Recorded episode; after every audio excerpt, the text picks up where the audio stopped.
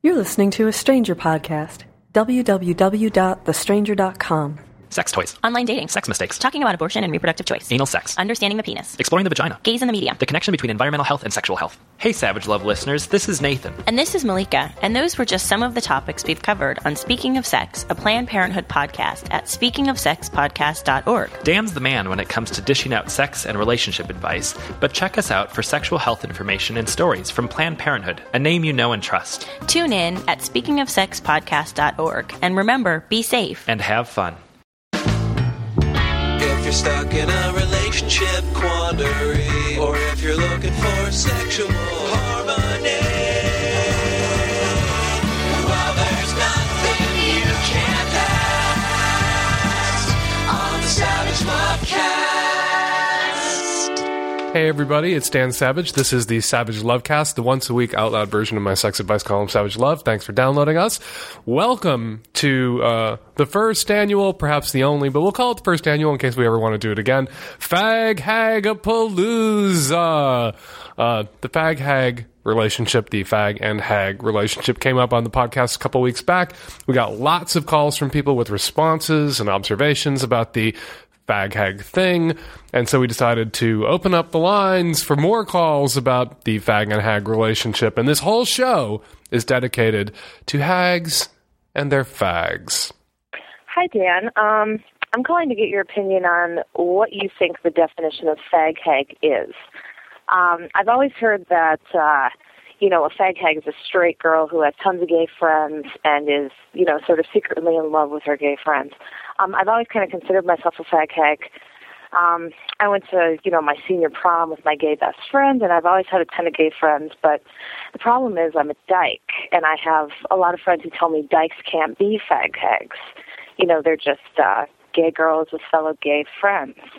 Um, you know, I I find uh, I find fags to be really safe friends. You know, they're they're guy friends I can hang out with and not have to worry about the um, inevitable straight guy uh, confessing his love to you when, you know, he's just assured you that you're just friends for your entire relationship. Um, so what do you think? Am I am I a fag hag, or am I just a dyke with fellow gay friends? I suppose it's good to start with the definition of terms. You are not a fag hag. You can't possibly be a fag hag as fag haggery is understood. You are a lesbian uh, with a rapport, who has a rapport with gay men. There's lots of those running around. They're not fag hags. Fag hags uh, have to be straight girls. And it's not a straight girl who runs with a posse of gay men. It's a straight girl who has one incredibly close, often from the outside perceived as perhaps sexual, but, you know, in reality totally not sexual, kind of sick and mutually dependent relationship with a gay guy who himself has sort of an air of tragedy about him. Usually these relationships, fag-hag relationships, uh, happen when the fag and the hag are both very young. You know, it becomes sort of like ironic when a gay man and a straight woman get to be really good friends, Will and Grace, Will and Grace, later in life.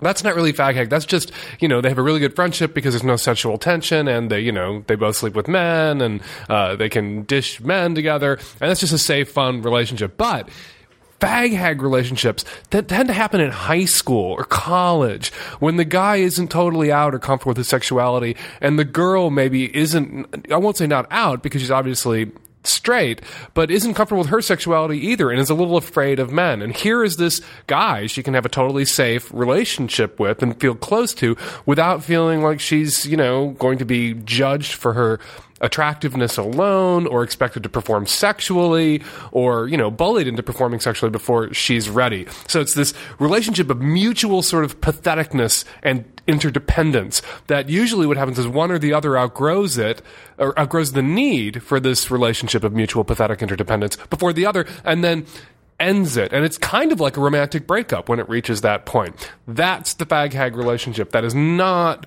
uh, what you've got with your gay buddies. Hi, Dan. I just listened to your podcast from this week about the uh, the fag hag was feeling a little bit dumped. Um, I found myself in the, the opposite situation. I was I was the fag hag of the, the closeted the closet case, and I, you know, we had this weird romantic thing going. We had sex a couple times. Um, it was real, really. strange.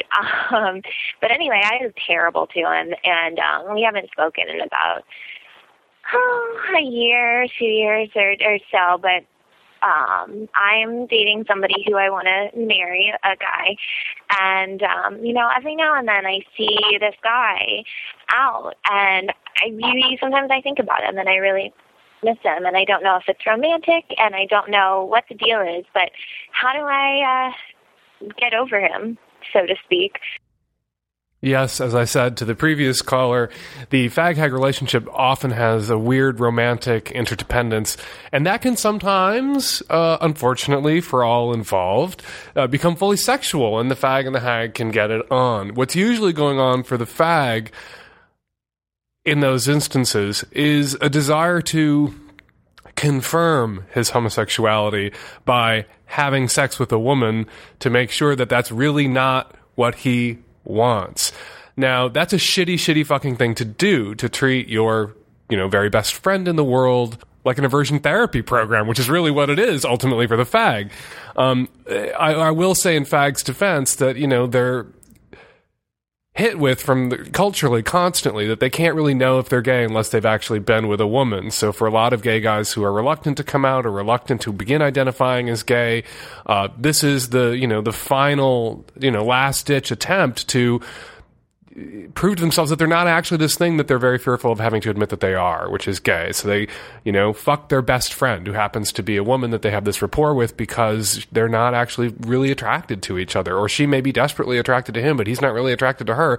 So for him, the sex with the fag hag is very sort of emotionally low stakes because he kind of knows in the back of his head that he's not going to be with women long term. Uh, she may have hopes that he will be with her long term, and that's the reason she, against her better judgment, knowing in the back of her head that he's actually a fag, or most likely a fag, goes ahead and does it. Because maybe she labors under the misconception that she's the one who'll cure him, or that maybe he's not really gay, uh, and she can straighten him out. It's all very fucked up. Like I said, there's that pathetic quality, that tragic quality to the interdependence in a fag-hag relationship.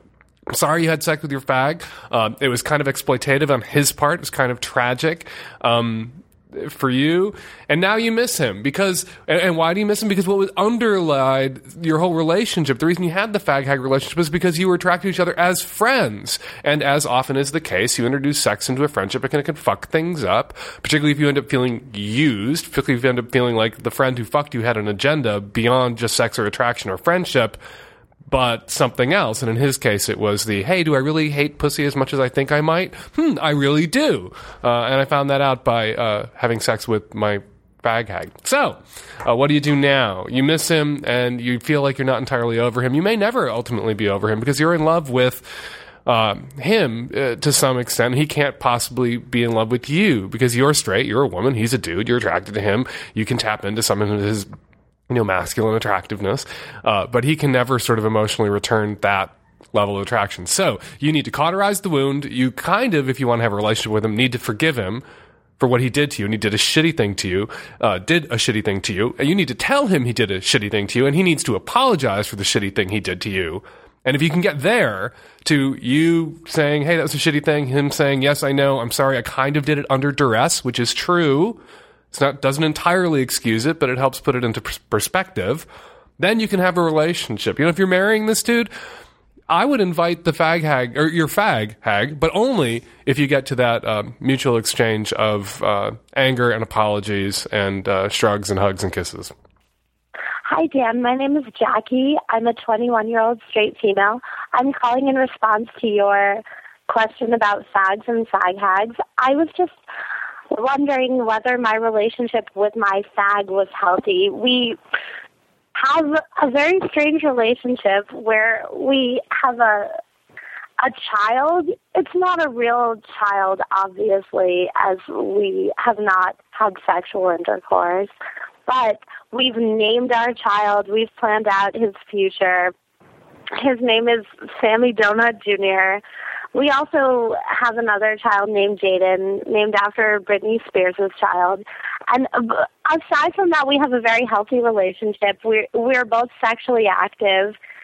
He's sexually active with many male partners, and same for me, I guess. But we're both just worried that we've become too dependent on each other in terms of this fake relationship that we've conceived. We like to pretend that we're going to get married in the future because we're moving in together. And we we don't know how to proceed with this or how to pursue future partners, given the fact that we do have a future together in the long term. We are both involved or have been involved with other people, but we're very heavily reliant on each other and care about each other very much. He's the only person I can see myself being with in the long term, and I think the same is true. Yes? Not sexual. I know not sexually. I'd like to know if you think this relationship is remotely healthy or if we should tear ourselves apart from each other. I don't think you should tear each other apart or tear yourselves apart from each other. I do think you should set, you know, appropriate boundaries. You don't want to get all your emotional needs met uh, by him, and he doesn't want to get all his emotional needs met by you, and then you're just like fucking guys on the side to get the sex that you want. Uh, you need to have a little space. You need to leave each other a little emotional space. You need to leave each other feeling a little emotionally needy so you have some incentive to get out there and find a partner who can be, uh, you know, your partner sexually and intimately and emotionally. Um, if you guys are living together, which I think is a bad idea, if you guys are living together, which again, uh, I don't know if I emphasized this, is a bad idea, uh, you're likely to become, you know, more dependent. And, and, and, you know, more of sort of this closed little universe of, you know, in-jokes and fake families and marriage. You know, it's fine if you guys want to be B F Fs, you know, best friends forever. But, you know, the joking about marriage, the joking about, you know, the closeness of your bond is going to alienate and annoy uh, people that might be romantically interested in either one of you, because they're going to feel like they don't have an in. They're going to feel like they don't, they're not needed but to, you know, service you sexually. If that's what you want, you know, there's some people who, like, you know, if that's what you fucking want, if you guys want to, you know, be Mister and Missus Fag and Hag, um, and, you know, right now you can get what you want on the side. Eventually you'll have to buy what you want on the side. Go for it. I don't think it's healthy, uh, and I think it's uh, a little, you know, immature. You guys are young, uh, and it's, you know, you're, you're you're closing yourselves off from deeper emotional connections and intimate connections to others because it's easy to hang out with each other because it's, as I said earlier, low stakes because you're not uh, romantically involved. You're just buddies, and you need to remember that. You need to live in separate fucking apartments, and you need to keep some distance and uh, establish healthy boundaries. Not because your relationship is bad uh, or you're bad for each other, but it's going to make people that you might want to get involved with who don't happen to be each other uh, feel like they have no role in your lives. Hi, Dan. Uh, this is Angela from Seattle, and I'm calling on behalf of all the fag hags out there who I'm sure are terrified after listening to episode seventy of your podcast. Um, my very out fag and I seem to have uh, that quote-unquote romantic relationship you've described, and it seems to be going swimmingly. However, thanks to you, I'm now living in fear that one day, without notice, my fag is going to get a boyfriend, take me out back, and shoot me. Do you have any advice for all the scared hags out there on how to avoid this uh, seemingly inevitable breakup or how to deal when it happens? Also, as a footnote, my mom and her fag are in their fifties, and they've been basically together since they were born, so maybe there's hope. Uh, thank you.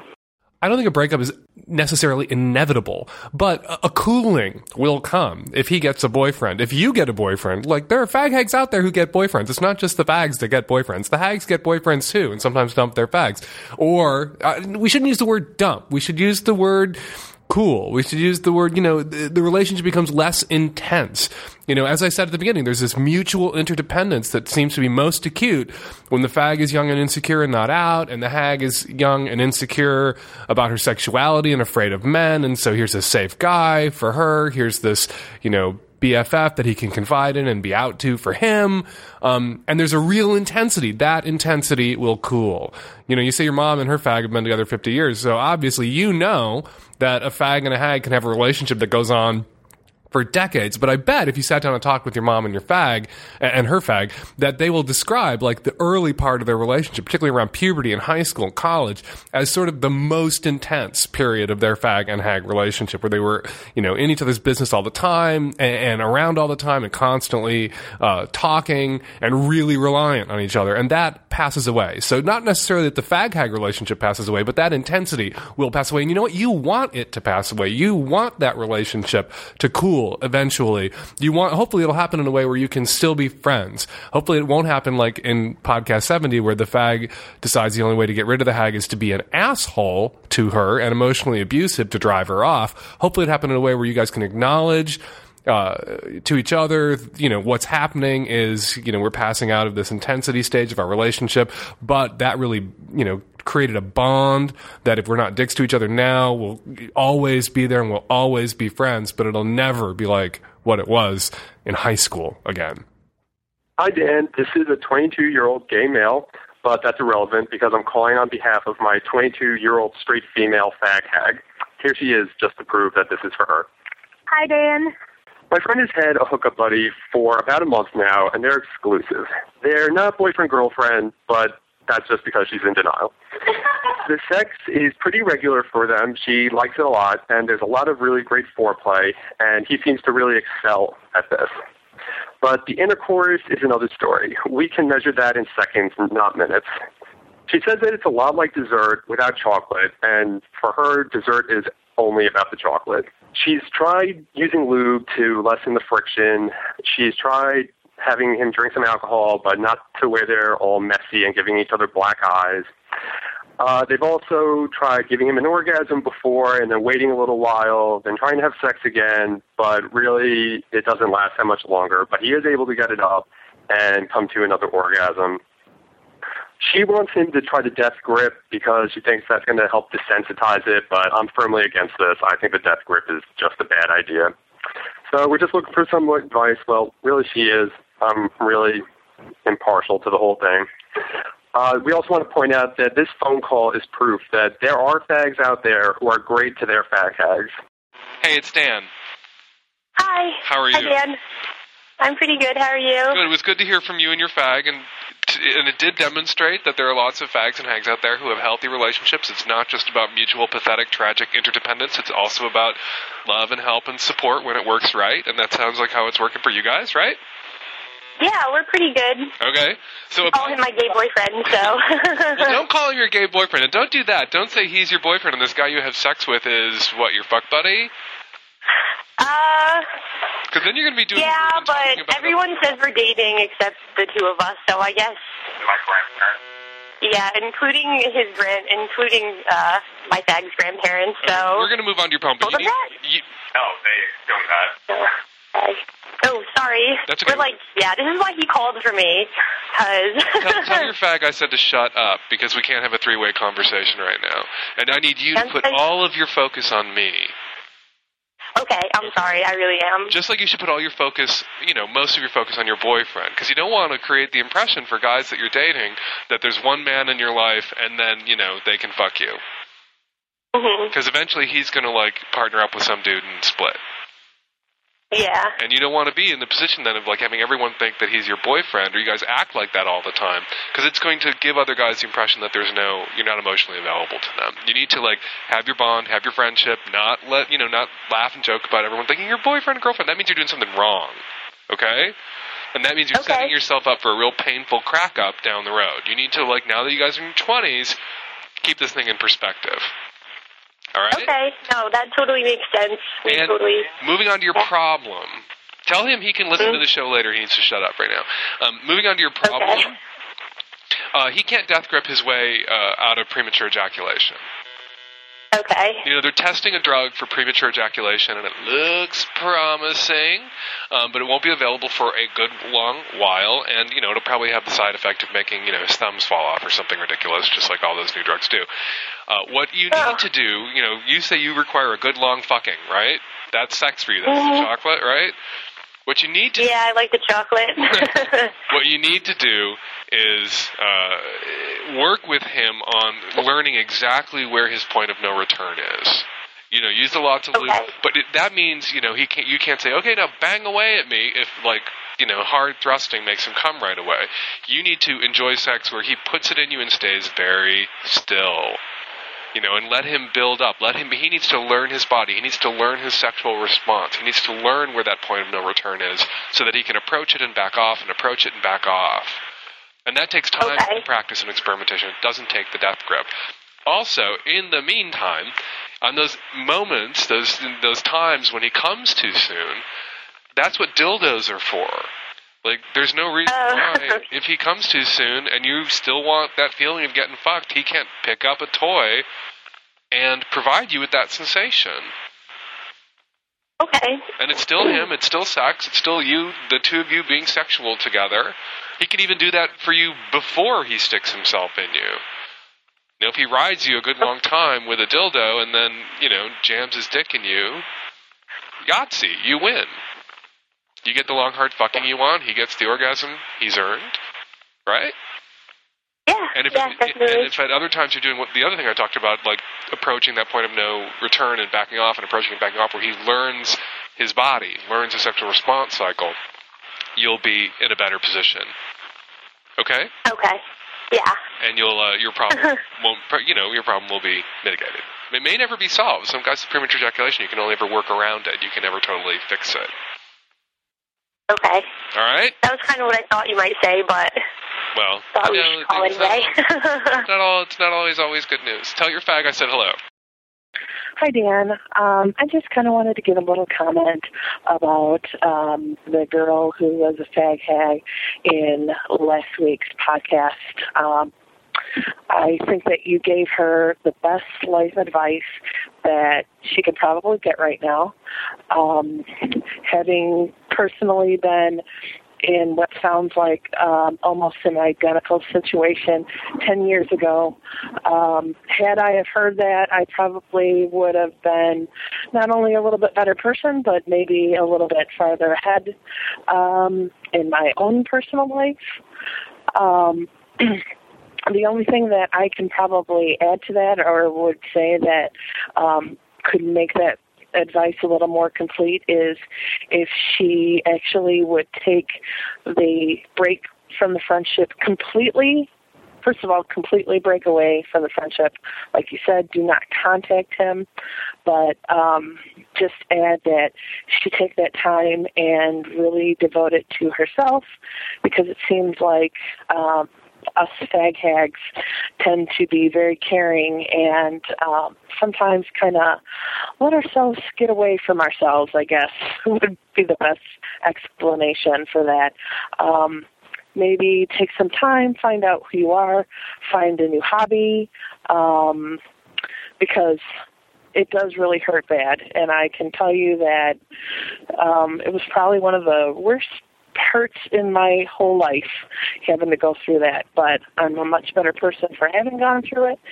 And my friend and I that um, had the fight and had the spat and both went through it, and both are now great people. Um, we're very good friends, and I really wouldn't have given anything to um, not have that in my life. Hey, it's Dan. Now you can say hi. Hi, Dan. uh, just got your, uh, just listened to your call. So what was the fight about? You go on and on and on about this fight ten years ago. You don't tell us like what uh, actually went down. How, how did it how uh, did come to blows? It, it was, uh, it was a big mess. It came down to he was jealous over me having other friends and kind of finally realizing that um, I wasn't going to be just his friend anymore and, and put up with his bullshit anymore. So when I got some other friends, he uh, he got mad. And I kind of started to stand up for myself, and um, it was just a really messy fight, and um, I kind of felt bad about it after a while, and uh, I kind of went, to, I saw him out one night, and uh, oh, he just ripped me to shreds. So you guys had a public fight? You had the, the cliche, tragic fag, fag hag confrontation oh. gay bar or something? Oh, yeah, yeah, totally. Um, oh, you know, those are always he, hard to watch. Those are hard to watch. Every time that happens, she did. Every time that happens, a disco ball dies. It does. Well, I'm glad you. He got, totally did. I'm glad you battled your way back to, you know, a friendship after that crack up, and this is part of. I, I liked your call. And I'm glad. I, I'm glad I, I gave you a buzz because this is part of. Uh, this can help illustrate one of my points about how fags and fag hags need to be prepared for that moment when their relationship passes out of that intensity, the junior high, high school, maybe early college intensity of such, you know, closed off mutual interdependence, into hopefully, you know, something healthier where they have room in their lives for other people. There isn't this like suffocating, you know, quasi-romantic relationship that excludes all others. But you can only yeah. make that transition successfully if you guys are cognizant of that coming to pass, of that sort of intensity is, you know, has a shelf life and needs to pass away. And so fags and yeah. fags everywhere can, you know, learn from your example, learn from your, you know, your unfortunate kill the disco ball fight experience and go, you know what? You know, I'm a sixteen-year-old fag hag. You're my sixteen-year-old fag. This is really intense. It's not going to be this intense in five years. I still want to be friends when, even when we're not, like, this tight. Okay? And if people say that early on, it's likelier to come to pass. Right. Exactly. So how's your relationship these days? Oh, it's great. I'm actually um, on my way from Minneapolis to Chicago to wish him a happy thirty-fifth birthday, and it's a surprise, and um, he doesn't know that I'm coming, but he thought I was coming at, like, on Saturday for Saint Patrick's Day, and uh, he's really, really excited. Oh, good. So, um, yeah, it's, it's excellent now. A healthy adult friendship now, and not this sort of unhealthy, romantic, misplaced attachment anymore. Yeah, and we both kind of had to go through our own, like, really bad relationships to realize, okay, this is my deal, this is your deal, and we can still be friends. Well, cool. I'm glad you guys made the transition. Thanks for calling. Hey, Dan. I just listened to the podcast this week. I think it was number seventy, and I just wanted to call in because my heart really went out to the girl who was calling about her gay best friend um, breaking up with her. It totally happened to me when I was twenty-three. It was a little bit more of a mutual thing, but it was the biggest heartbreak of my life. I'm a straight woman. I've been in a bunch of relationships, and I never had my heart broken so hard as it was broken by my gay boyfriend that I broke up with um, after about four or five years of tight friendship. So I just know that it's horrible when you're in a, you know, emotional situation for people to say, it'll get better, it'll get better, but it will get better. It still is a really painful time for me to think about. It definitely brought up a lot of issues when I was listening to the podcast, but I also really appreciated how you were talking about how it happens to a lot of people, because I think that I wore out the ears of a lot of friends and family during that time, um, and they sort of were very confused about why I was so upset. And so I just wanted to call in and send out that word of, I don't know, support or solidarity or sisterhood or whatever, um, and just to say that uh, I was glad that you brought up a lot of those issues, and I hope that, um, you know, five or six years down the road, she's able to look back and say that she learned a lot, and it was a great relationship, but it definitely had come to its natural end. I just want to say a word here in defense of the fags. Uh, you know, we're hearing from, you know, it's an advice show, advice column. Mostly women are going to call in or write in because women talk about their feelings and their emotions. Uh, so we're kind of, I think, getting a one-sided picture of these relationships. It's not just like fags as users and abusers and fag hags often as, you know, defenseless uh, sponges for, uh, you know, meanness and mistreatment.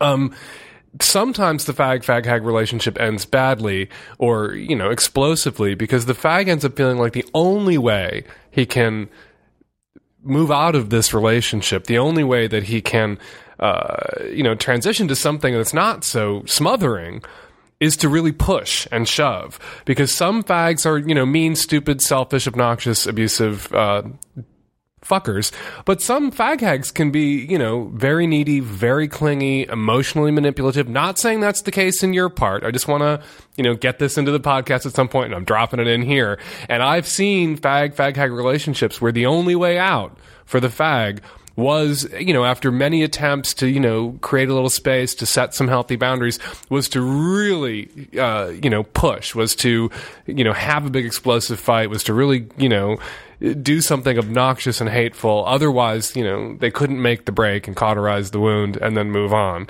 Um, so not saying that that was the case in your case, just saying that has been the case in some cases. And we're not hearing from a lot of fags about the end of the fag, fag, hag relationship. So I just wanted to toss that out there. Sometimes they end explosively because dynamite's the only way to blast your ass out. Hey, this is Rick out here on the East Coast. Um, first off, I would like to say that the uh, word of advice uh, and etiquette for uh, gay guys with their fag tags um, applies on both sides. Uh, I had a very good friend who, I guess you would call her my fag hag, uh, basically threw me away like a used Kleenex when she was done with me. Um, and, and, it, and it does hurt. Uh, I can imagine what it's like to be on the other side of the fence. Uh, it hurts. And um, as far as all the calls uh, from uh, abandoned fag hags, uh, I think maybe uh, us gay guys here in the country should uh, get together and start a fag hag uh, humanitarian adoption society. Thanks for your call, and we're going to move on now to today's final fag hag question. Hey, Dan, this is John from California. I've been a friend. Um, I'm a thirty-two-year-old straight guy. I've had a friend, consider him one of my best friends, for about she's sixteen, eighteen years now, but he's a mid-forties gay man. Now, what am I called? I don't want to be called a fag hag, but I want to make sure I get the terminology correct. Would I be, I don't know what, just uh, if you can let me know, let me know. Thanks.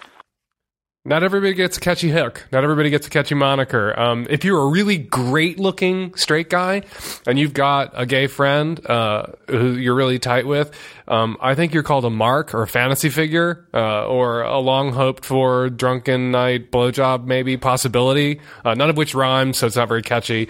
Um, but if you're just like average guys and you have a friendship and you have a rapport um, and there's no sexual tension, you're just a friend. You're not a fag hag. You're not, there's no mal equivalent. You know, there's the boys who hang out with, you know, up tight with a lesbian. They can be dyke mikes, I've heard them called.